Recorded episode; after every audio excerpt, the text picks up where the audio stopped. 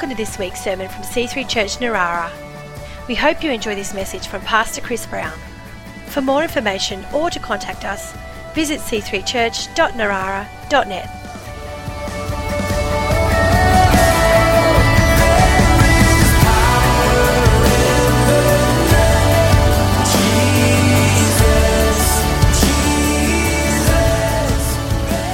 So, I must say I'm loving grandchildren.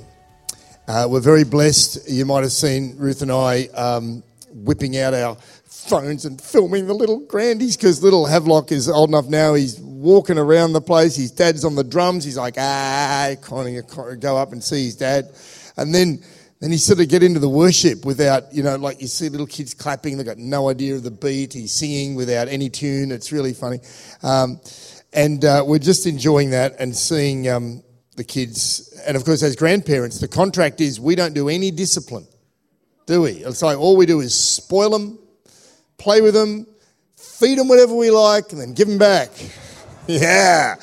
And let the sugar run through the system and see what... So the other thing I'm loving is the payback, because I'm seeing our kids now having to, do the discipline, because the little ones are starting to grow up and exert their will. I'm like, yes, it's about time, So because, as parenting, as much as we love our kids, it's not just about providing encouragement, affirmation, provision and protection. It does require some instruction, some training, some direction.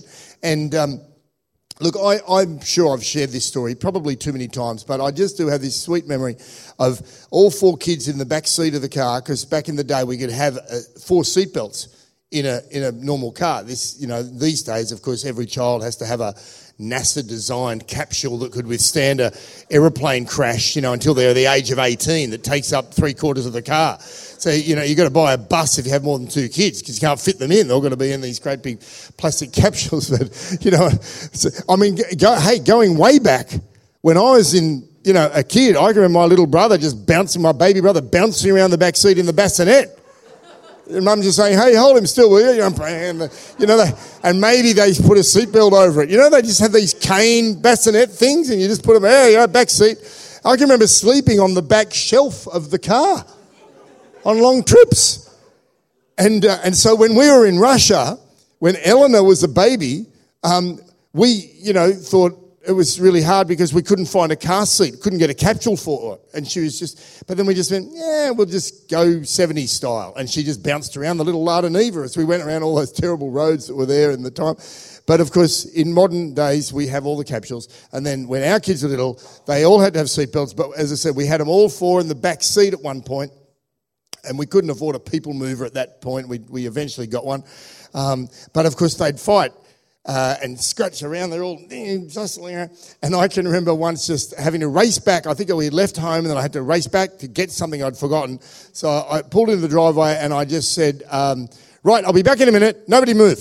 And I ran inside the house, and I got what I had. And I came back, and I looked in the back seat, and I noticed Luke, who I think three of my four children, natural-born children, are here today, and Luke's out at Orange, maybe watching. Hi, Luke.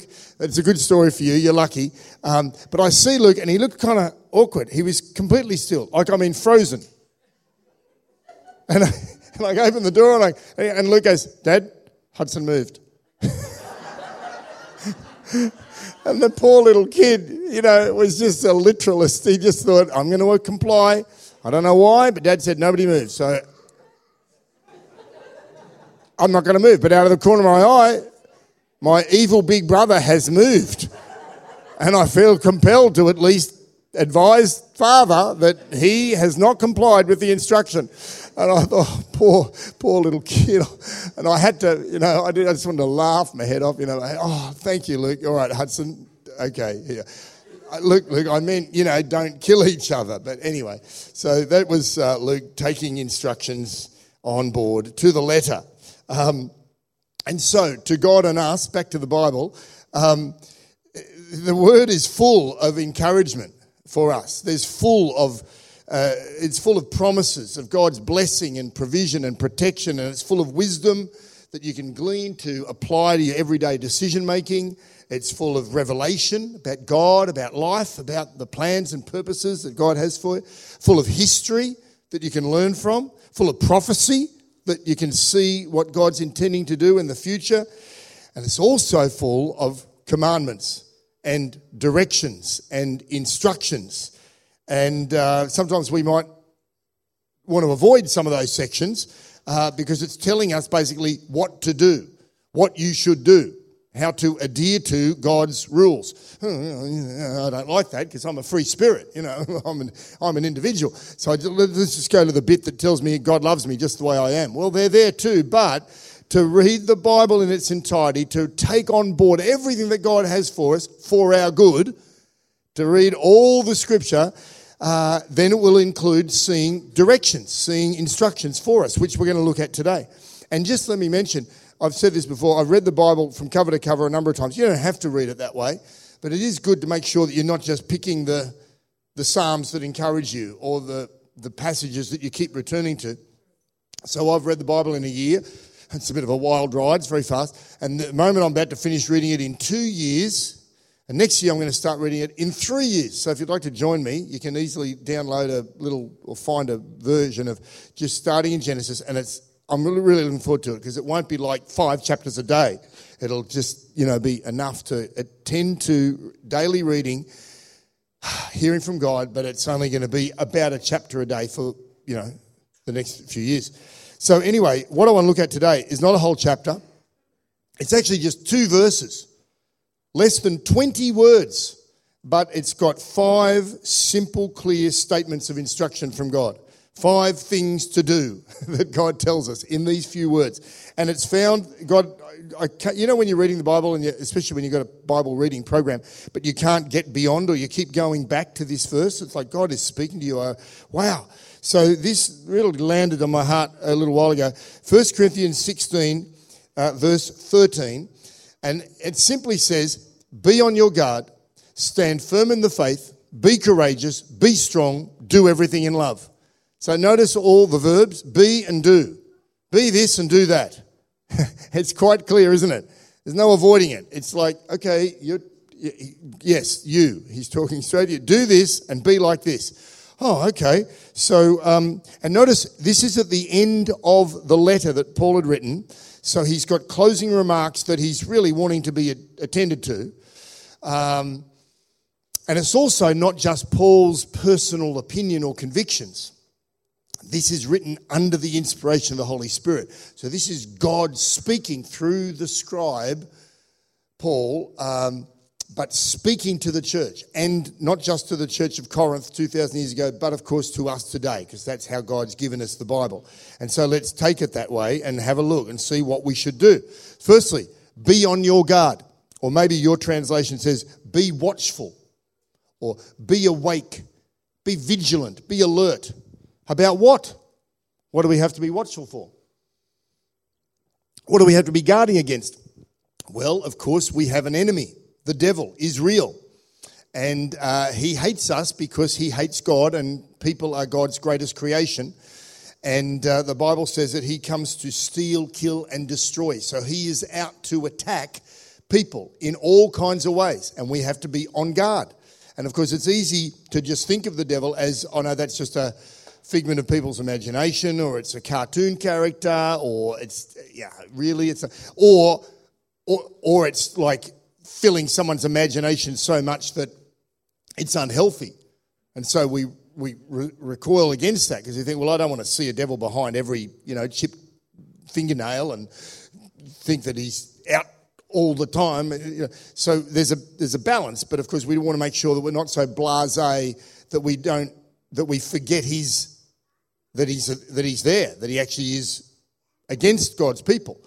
And so again, it's not in every situation that you face in life to blame the devil because you get a flat tire or whatever. But there are ways that he does really attack God's people. For example, here's just a few. Discouragement. He will sow thoughts in your mind that if you let them take a hold, can lead you down a trail of feeling down and even depressed, away from the joy of the Lord, away from a position of hope and positivity and joy, because the devil knows that a depressed Christian is not an effective Christian for the work of God. If you're feeling really down, you're not going to leap out of bed and just go, I'm going to seek the Lord, pray, press into the presence of God, carry that presence to work, witness to people, woohoo, I'm full of life.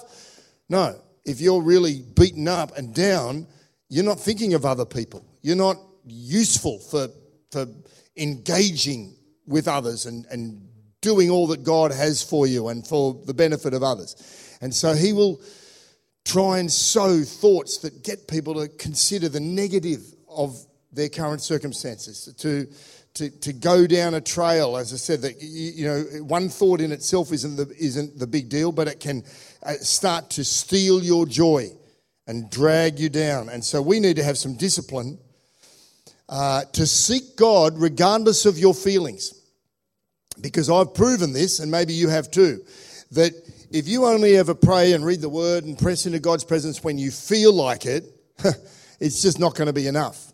You can get distracted, you can get all kinds of stuff that will come in your way. You just, I haven't got the time to, I'm rushed or I'm upset. But if you have a discipline to, regardless of your feelings, go into God's presence, read the Word, pray, you will find after 10, 15, 20, 30 minutes, that depression is lifting. Those negative thoughts, they are being dealt with. They are going way back there because you're getting full of God's Word, God's instruction, God's revelation, God's goodness. Oh, hello. And the devil's like, oh, they've got that spring in their step again. And that's exactly where we need to be on guard, yeah? To not let the devil get us down in that way and get depressed and discouraged. The other thing he tries to do is, he sows discord and disunity amongst people. Marriages, churches, business, work, relationships, friendships. He hates people getting on well because, again, we're good team members doing God's will and getting great productive business plans together or creative projects fulfilled and all that. But if you can get people separated, we're not so good when we're isolated. And again, we can be, you know, lonely and get down. Hudson was sharing yesterday at the men's breakfast about psychologists saying people who have had suicidal thoughts, one of the earlier questions they ask is, have you talked to anyone about this? And if someone says no, the concerns for those that are doing the you know, health assessment go right up. But if someone says, no, I've shared this with someone, then that means that they're much more likely to get through this drama that they're facing.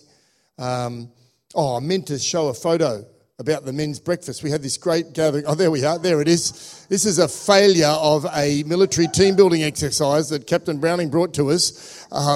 Complete abysmal failure. It was an attempt. If you do it right, only hands touch the ground, no feet touch the ground. But anyway, you can't do that on Zoom, can you? You can't fail miserably like that on Zoom. Ha-ha! That's why it's always better to be together. All right, thank you, NSC. All right.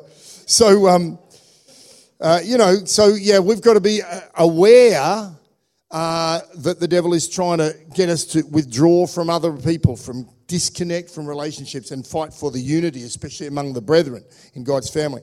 And of course, the devil tempts us towards sin. Notice that you're not sinning if you're tempted, but temptation can lead towards sin. And the devil can't make you sin, but he can tempt you. He does a very good job of it in all different ways. James has something to say about this. Can we just quickly see that passage in James 1:13. Look, when tempted, no one should say, God's tempting me. God cannot be tempted by evil, nor does he tempt anyone. But each person is tempted when they're dragged away by their own evil desire and enticed. And then look what happens.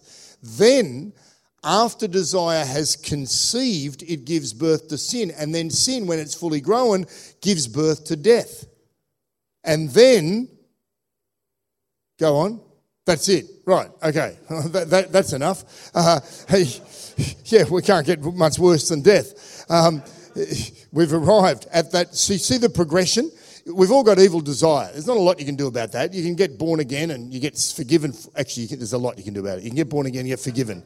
That's really cool. You get forgiven, but you don't get forgiven for your evil desire. There will always be, read Paul the Apostle, great Christian as he was, read Romans 6 and 7. You know, he had his struggles. So we've got a sin nature. But then look what happens. So we've got a propensity to sin, but it's not sin in itself. But then enticement comes from the devil. So you get a thought. One thought is not sin, right? But what you do with that thought is important. So this is, again, if you're not on guard, that thought doesn't get dealt with. Oh, and it leads to another thought. Oh, you entertain that thought. Oh, maybe. Oh. And there's something attractive that isn't going to be good, but it seems like it's good. So maybe you're thinking, oh, they won't notice that thing at work if I take that. I'll just take that. Well, that's stealing. But yeah, I don't want to think about it that way, you know. Or maybe I won't forgive that person and reconcile or just let it go. Maybe I'll really harbour that. Yeah, and that thought starts eating away. You feel, yeah, I'm resenting, and you're feeling unkind, and thinking, I'm going to say that. I'm going to say that angry word that's going to make me feel better. I'm going to get back at them. I'm going to spit that out at them, you know. And so little things can develop into bigger things that end up, as you see this progression, the thought, the whatever it might be, goes, then it says the desire conceives. So it's like having a baby, and then it gives birth. So the sin now is real. It's actually occurred, just like a baby coming into the world. And then it says if sin is allowed to fully grow, then it leads us to death. So we're really led away from God. I read recently in the Eternity newspaper, Christian newspaper, about a woman who lied. Hello, you know, like a lot of people do, but she started lying to Centrelink because she found that if she could just fudge a few things, she could get a little bit more money. Then she got this thought, what if I say I'm sick?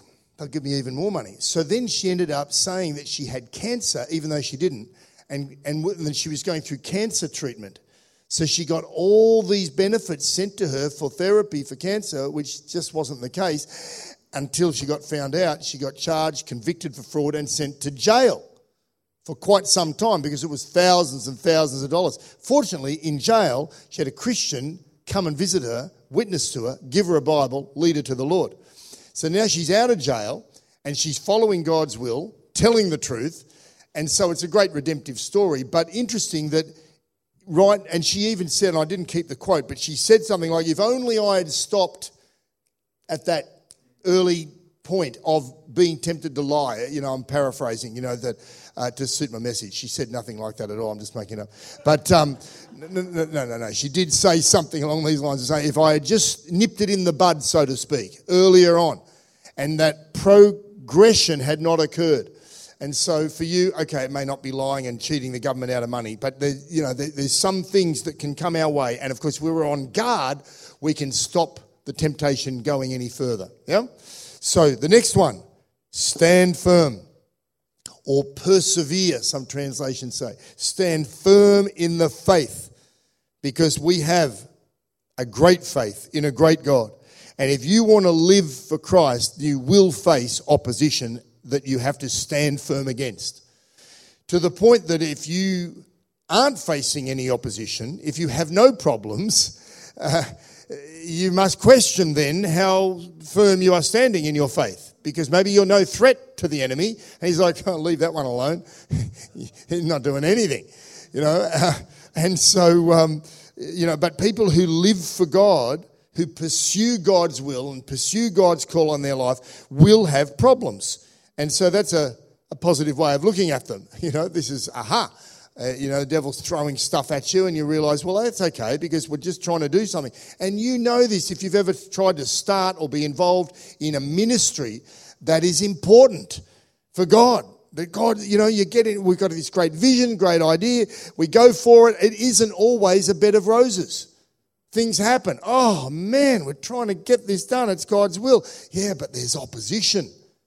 Trying to get this property, the stories. They interviewed me for the radio program this week, little snippets, because of Remo FM are doing their appeal for funds in November, and they want to move to new premises. He said, I'll get some stories of people who have had good stories of God's provision. And I shared a little bit about our 101 story here and just, you know, how God led us and all that. But what I didn't share a lot of was all the tears and the sweat and the stuff that went on as well. So there are some difficulties, but that's okay. Because what do you want? A comfortable life? That's not your best life. All right? Best life of purpose is not always comfortable, because we're called to an army. An army goes out on the battlefield, and some people just go, I don't like this, and they retreat from behind the front lines, and they go from a battlefield to a clover field, a field of flowers, and just, you know, crash out and relax. And of course there are times when we're doing it tough and we'll, you know, get looked after, but at our best we're actually on the front lines. And it's sad when people just give up on the fight and, you know, tiptoe through the tulips, so to speak, because rather than, you know, on the battlefield. Because you can do that in Australia. You can set up a comfortable life, but it's falling short of God's great call and destiny.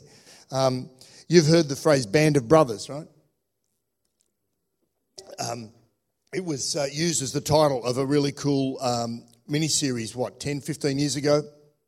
I think was it some famous guy made it, and no doubt famous people were in it. Hudson knows all about it. He watched it about 1 million times as a teenager. It was just on loop all the time. It was just, I didn't know you could wear out DVDs, but I think these DVDs just ground down to nothing eventually. Hudson loved it.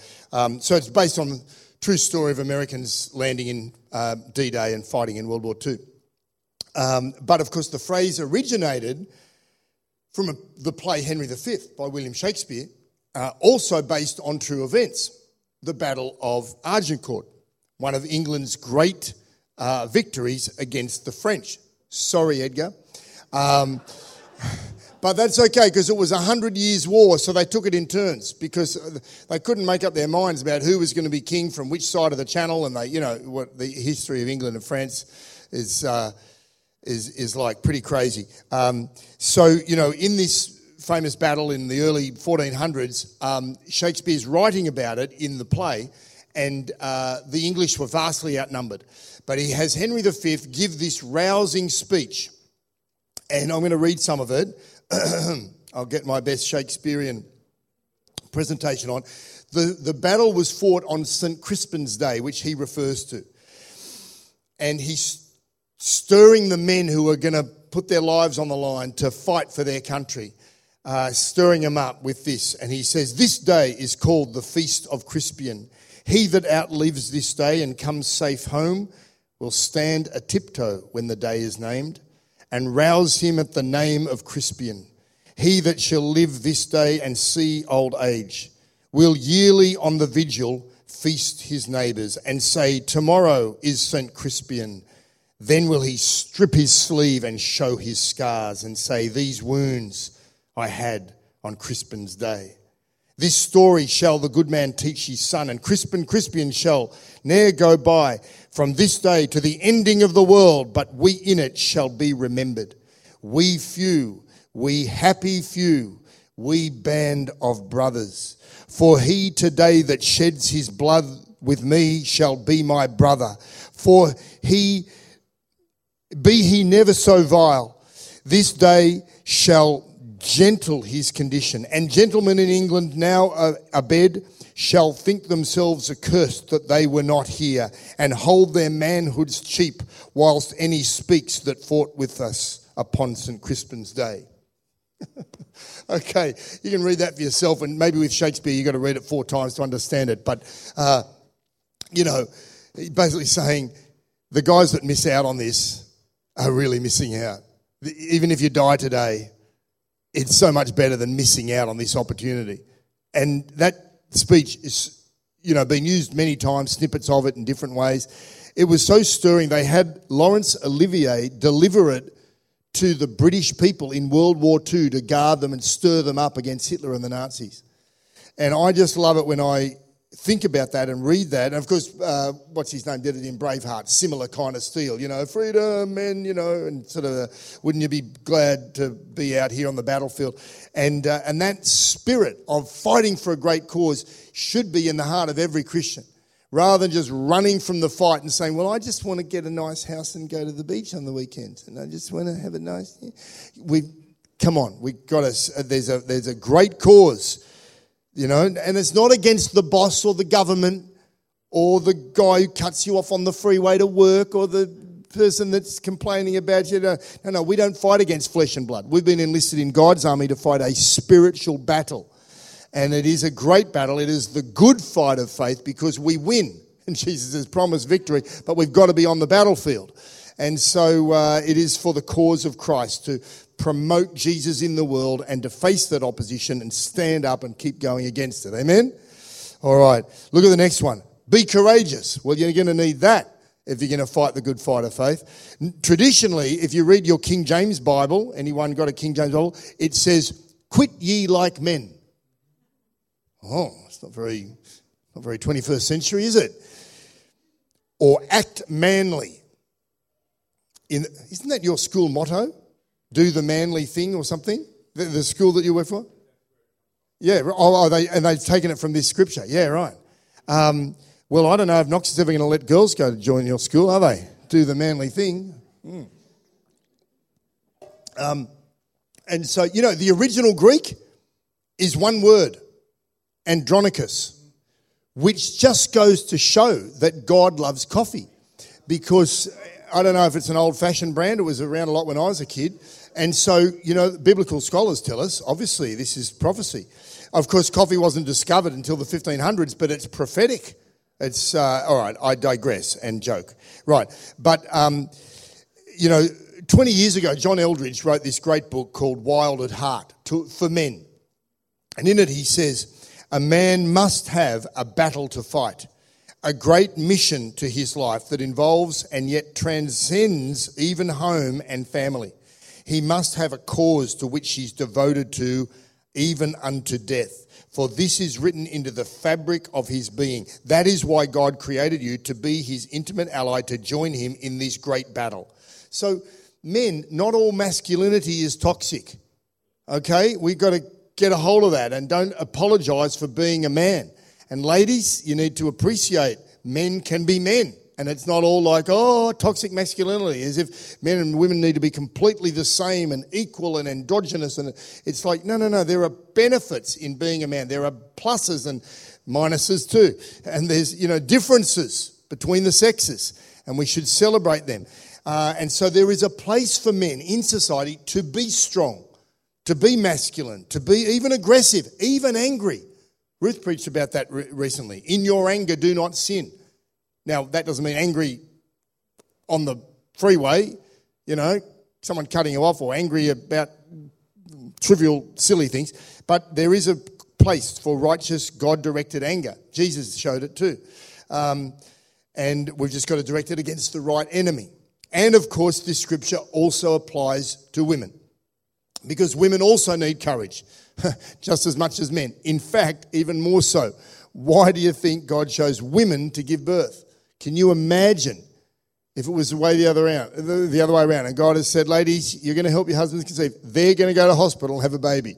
It's just, there wouldn't be many children in the world. It's just, I'm not doing it. I'm the man flu concept, you know, like women just survive pain better. Can you imagine, blokes? We would be hopeless. I just think it's amazing, you know, what women and mothers do. So look at the next one, number 4, be strong. Well, there you go, be strong. No avoiding that one, isn't it? But see, this is linked with courage. But notice, Christian courage isn't based on stoicism, on self-determination, on just the way I am and the way I try to make myself. Because what does Ephesians 6 verse 10, I think it is, say? Be strong in the Lord. Come on, there's the key, isn't it? Because what did Paul say? When I'm weak, then I'm strong. When I'm weak, then I'm a wuss. And No. That's humility and wisdom working with the power of God. And so we have to decide to be strong, but we don't get the strength ourselves, we get it from God. And some people don't make that decision. They just go, oh, it's too much, I can't do it, and they're weak. and they're still weak, and that's all there is. But you can be weak and then go to God and say, God, I can't do it, but I'm seeking you. But God, will you help me? Because, aha, and the strength of God comes. And I've sensed that, you've sensed that in a moment of prayer sometimes. Against the enemy's attack, you're tempted to be angry or upset or overwhelmed by this crisis or problem or the sicknesses in your family, and you feel tempted and you're going to go under. No, we're going to rise up and be strong, like this big bullhead, strong as he is now, temperature of 4 million degrees or whatever it was in Russia, couldn't get him to Finland because someone stole the plates of the car overnight. The night we were going to go to Russia, the next morning we were going to go to Finland to a doctor. God bless the Russians, they didn't have any decent medical personnel available, and the doctor literally prescribed boiled grass, rub it on his chest. It was like a primitive medicinal. Honestly, I mean, they're clever people, but all the cleverness was directed towards the arms race, that a consumer missed out. And so we were saying, right, we're going to Finland, we're getting him over the border. The next morning we get up, the number plates have been stolen. We can't get across the border. So there was nothing to do but to pray. And his temperature was it was 40-something. It was way over. It was burning up. And I initially thought, Initially I thought, this is great. Hudson's really taking it easy. He's not tearing the apartment place apart. I thought, look how compliant he is. How good it is. And Ruth went, babe, have you felt him? What?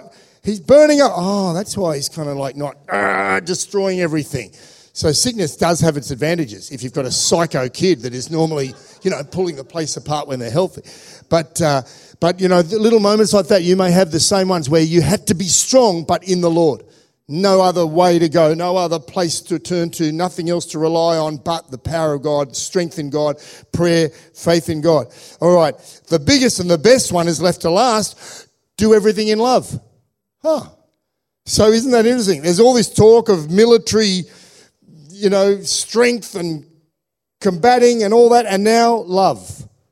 Because love is God's great motivation with everything he does. And it doesn't mean it's a lack of strength or a lack of courage. It works together because love, can be thought of in all different ways, and one of them is a weak way, and it's not at all weak. Sometimes it's much more difficult and courageous to love, than to hate. It's easy to hate, very easy to get angry and upset and not love. But God calls us to love, and he says, look, do everything in love. There's a lot of doing in life, isn't there? Every day we're doing lots of things. There's a lot to do. And it's easy to do some or many of those things without love. All right, I'll do this one with love.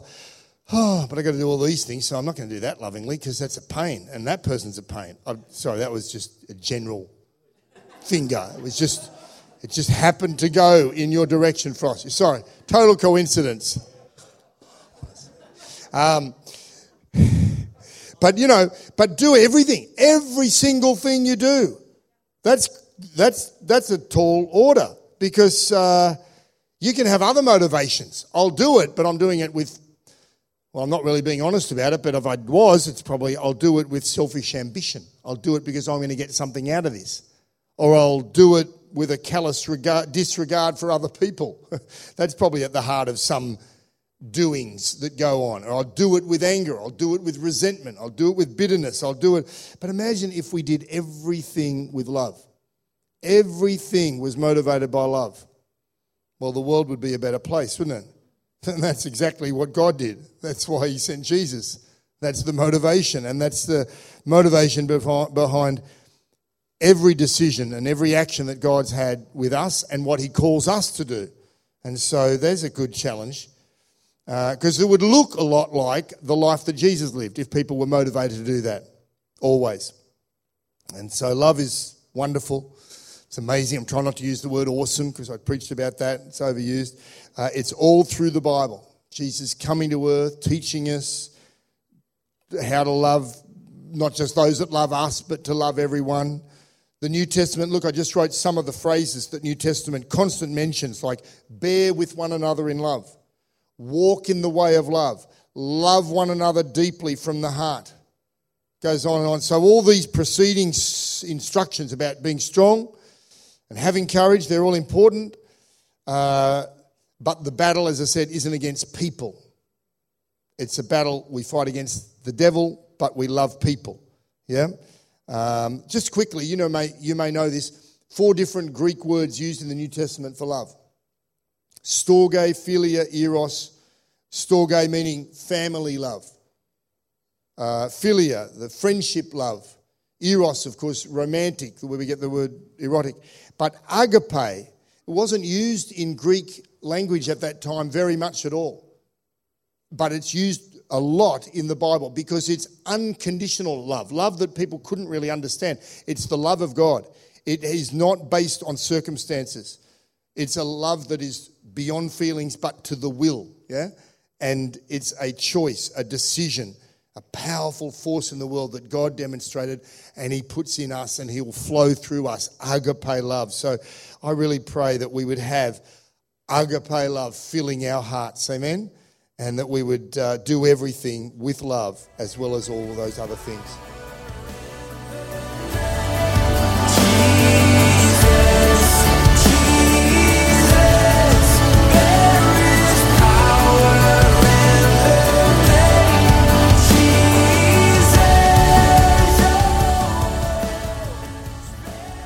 We hope you've enjoyed this week's sermon. For more information or to contact us, visit c3church.narara.net.